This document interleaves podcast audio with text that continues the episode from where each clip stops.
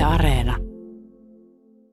Mun luontoharrastus sai alkunsa Pohjois-Pohjanmaalla Kärsämäellä, Kärsämäen ja Pyhännän soiden keskeltä, kun mä pääsin isäni mukaan maakotkia rengastamaan ja talvella vietiin haaskaa ja tavallaan siellä kylvettiin se siemen siihen luontoharrastukseen ja, ja linnut oikeastaan sitten saman tien valikoitu siihen niin kuin kohteeksi. Et sanotaan 35 vuotta on tullut luonnossa liikuttua ja harrastettua. Siis tämähän on ihan järisyttävä alku harrastukselle, jos sä oot ollut mukana rengastusretkillä, kun maakotkia rengastetaan. Sä oot kiivennyt suoraan huipulle. Joo, mä muistan, mulla on siis vielä tallessa sellainen pieni vihko, mihin mä kirjasin. Mä istuin siellä pesän juurella ja sitten tota, isä oli ylhäällä puussa ja sitten kirjoitin omaa vihkoon, että montako poikasta, miten korkea puu ja mulla on ne kaikki tavuviivoineen siellä vihkossa vielä tallessa. Että tota, siitä se lähti ja muistan kyllä ne, myös ne talviset haaskaviemiset siellä, kun rämmittiin suolla ja se oli raskasta, mutta, mutta nyt jälkeenpäin niin kyllä se oli hieno kokemus. Mutta siitä on jo vuosikymmeniä aikaa, kun menit sitten Viroon luontoretkelle. Miten noin suomalaisin silmin niin kuin havainnoit tätä eroa, mikä on Suomen ja Viron välillä? Mä luulen, että, että siihen tavallaan jotenkin kiteytyy, miksi Viro on niin kiinnostava kohde, että siellä on, se on tavallaan lähellä, mutta se on kuitenkin niin erilainen luonnoltaan ja, ja niin kuin lintuharrastajalle se tarjoaa niin paljon, paljon uutta katseltavaa. Ei tarvitse tuosta kun pyhältää Helsingistä Tallinnaan, niin rupeaa esimerkiksi kartanoja muistakin puistoissa, niin on äänimaisen vähän erilainen. Siellä on pähkinänakkeleita ja nokkavarpusia ihan, ihan tavallisena ja viitatiaisia. Ja, että tavallaan se Viron, miksi se on kiinnostava vaan, niin se liittyy just siihen, että se on sopivasti erilainen suomalaiselle. No pelkästään kun rannikkoa katselee, niin huomaa heti, että jo se rantavyöhyke on aivan e- erilainen. Siellä on sitä kalkkikiveä ja hiekkarantaa enemmän kuin täällä meillä. Meillä on kallioita. Tavallaan se maisemahan siinä on heti, kun suomalainen saapuu laivalla Helsingistä Tallinnaan, niin maisema muuttuu. Eli ne tutut silokalliot ja, ja luodot niin häviää maisemasta ja tilalle tulee sitten hiekkarantoja ja näitä kalkkikivijyrkänteitä. Ja mun mielestä jotenkin, kun mä silloin aikoinaan aloin Virossa retkellä, niin jotenkin se fiilis muuttuu myös, kun sä astut siitä laivasta sinne satamaan ja, ja ennen vanhaa siellä oli vielä hienot puistot siinä aika lähellä sitä rantaa, niin jo siitä se lähti liikkeelle, että näki niitä hienoja vanhoja jalopuita, se tunnelma. Kerro hieman niistä Viron metsistä ja puista. Aika usein tulee mieleen, että siellä on niitä mahtavia tammimetsiköitä. Tammet oli itse asiassa varmaan sellainen asia, mihin mä ihastuin silloin aikoinaan. Ja vieläkin ne sykähdyttää tavallaan, kun pääsee niitä katsomaan ihan mi- mihin vuoden aikaan tahansa. Ja jotenkin, kun ajaa vaikka Tallinnasta Pärnun suuntaan, niin niitä tammia alkaa ilmestymään sinne peltoaukeille ja muitakin.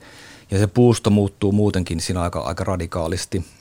Ja sehän liittyy siihen, että Viro kuuluu tähän eteläisempään kasvillisuusvyöhykkeeseen ja, ja sen takia siellä viihtyy tammet ja sarnet ja, ja jalavat ja, ja muut jalopuut tammi on tavallaan Virossa pyhä puu, niin niitä on säilynyt ympäri Viroa ja niitä on ihan kartotettukin. Ja, ja aika usein niillä on kaikenlaisia legendoja, legendoja ja tarinoita ja ihmiset on tavallaan tämmöisiä luontonähtävyyksiä, mitä ihmiset käy katsomassa.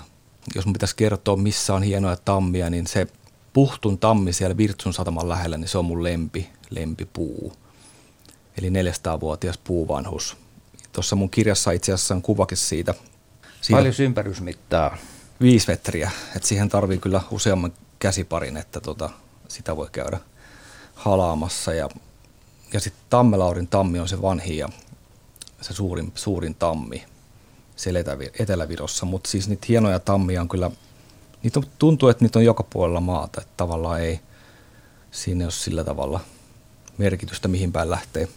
No tähän aikaan vuodesta, kun on kesä juuri alkanut, niin – yölaulajat eli yölinnut soivat virolaisissa metsissä. Tässä tarkoitan lähinnä niitä kartanon puistoja, jotka on todella upeita paikkoja. vaikka liikuskella siellä sitten pyörällä ja kuunnella, kuunnella hienoja sointeja. Onko sä ehtinyt vielä tänä vuonna käydä tällaisilla retkillä? Mä en ole ihan yöaikaa vielä ehtinyt käymään, mutta kyllä tästä nyt täytyy lähteä, koska kelit on sen verran lämmennyt, että yölaulut on saapuneet. Ja kyllähän satakieliä kuulee jo joka puolella. Ja ruokosirkkalintu on semmoinen hauska, hauska laji, mikä on Virossa aika tavallinen. Ja se on sitten siellä ruovikon puolella? Se on ruovikon puolella. Sitä kuulee kyllähän päivässä aikaakin. Että, ja kuhan keittäjä tietysti nyt saapuu, niitäkin pääsee kohta kuulemaan. Ja, mutta yöllä olen reissulle mä lähden yleensä tuossa kesäkuun alussa. Mä otan pyörä ja mä poljen semmoisen 30 kilometrin lenkisiä Pärnun lähellä. Ja tuossa kirjassakin on kuvaus mun viime, viime kesän yöllä olla retkestä Pärnun lähellä. Mä tein semmoisen 30 kilometrin lenkin yöllä ja, ja kiersin tosiaan siinä.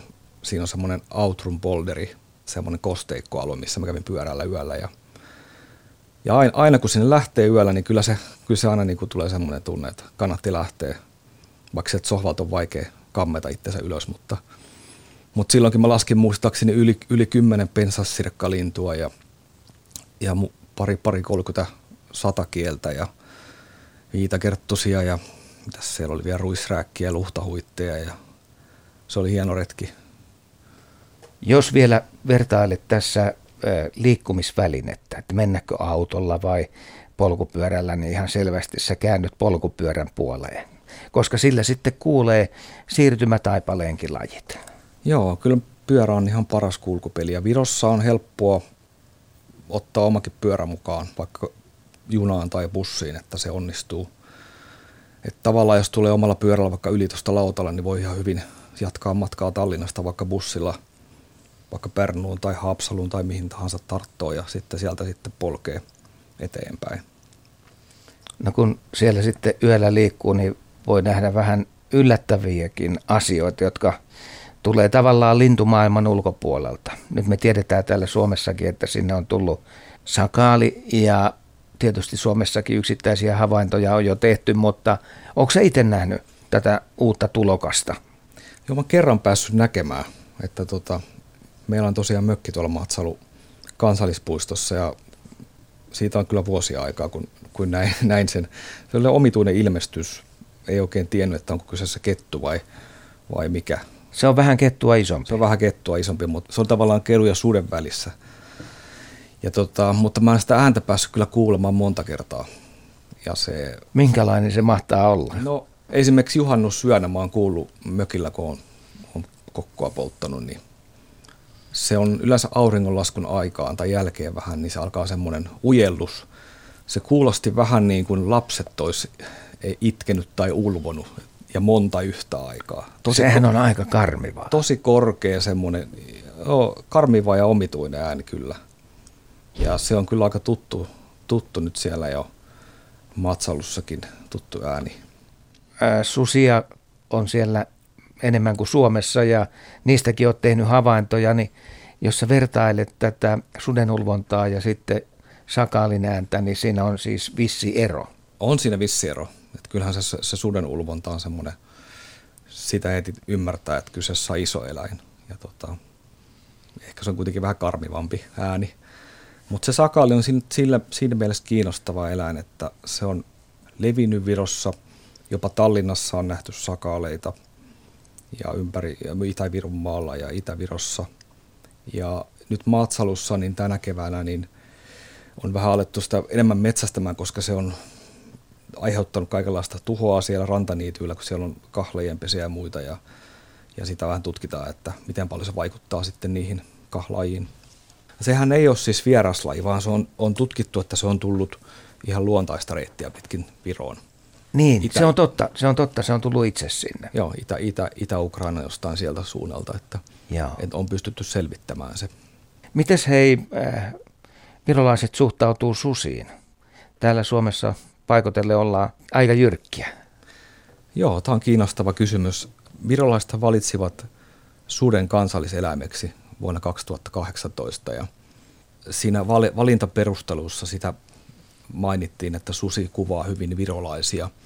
Se pitää huolta omistaa ja on sitkeä ja, ja tämmöinen niin kuin positiivisia tämmöisiä, niin kuin, jotka myös kuvaa virolaisia ominaisuuksia. Ja tota, sutta on aina kunnioitettu Virossa, että sillä on yli 500 erilaista nimeä.